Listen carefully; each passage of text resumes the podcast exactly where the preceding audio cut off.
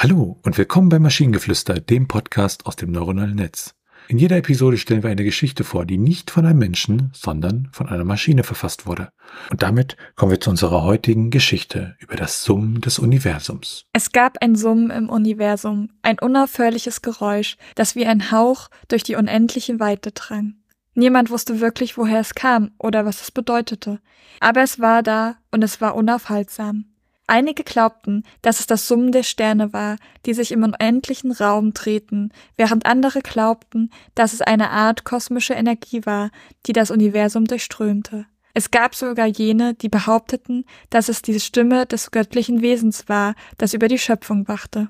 Das Summen hatte jedoch auch seine Schattenseiten. Es gab jene, die nicht in der Lage waren, mit dem ständigen Geräusch umzugehen und in den Wahnsinn getrieben wurden.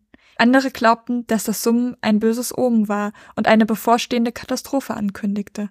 Trotz all dieser Spekulationen blieb das Summen jedoch ein Mysterium. Jahrhunderte vergingen, Generationen kamen und gingen, aber das Summen blieb.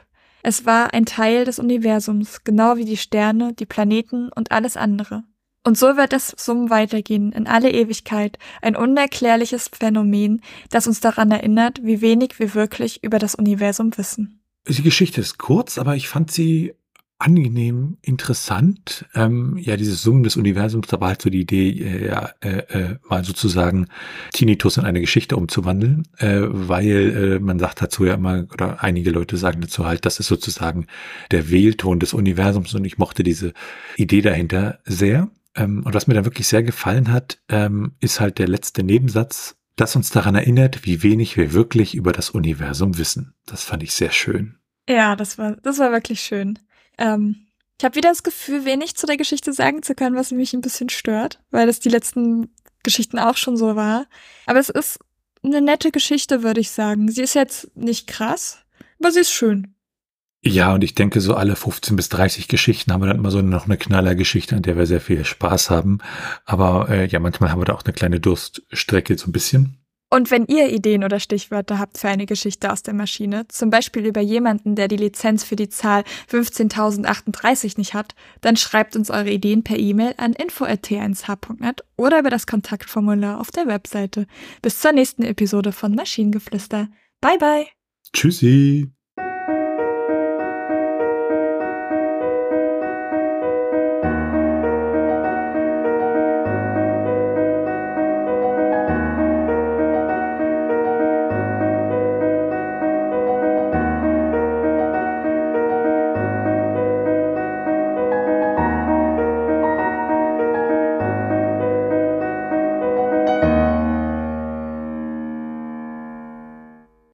Eine Produktion von Tone Age. T1H.net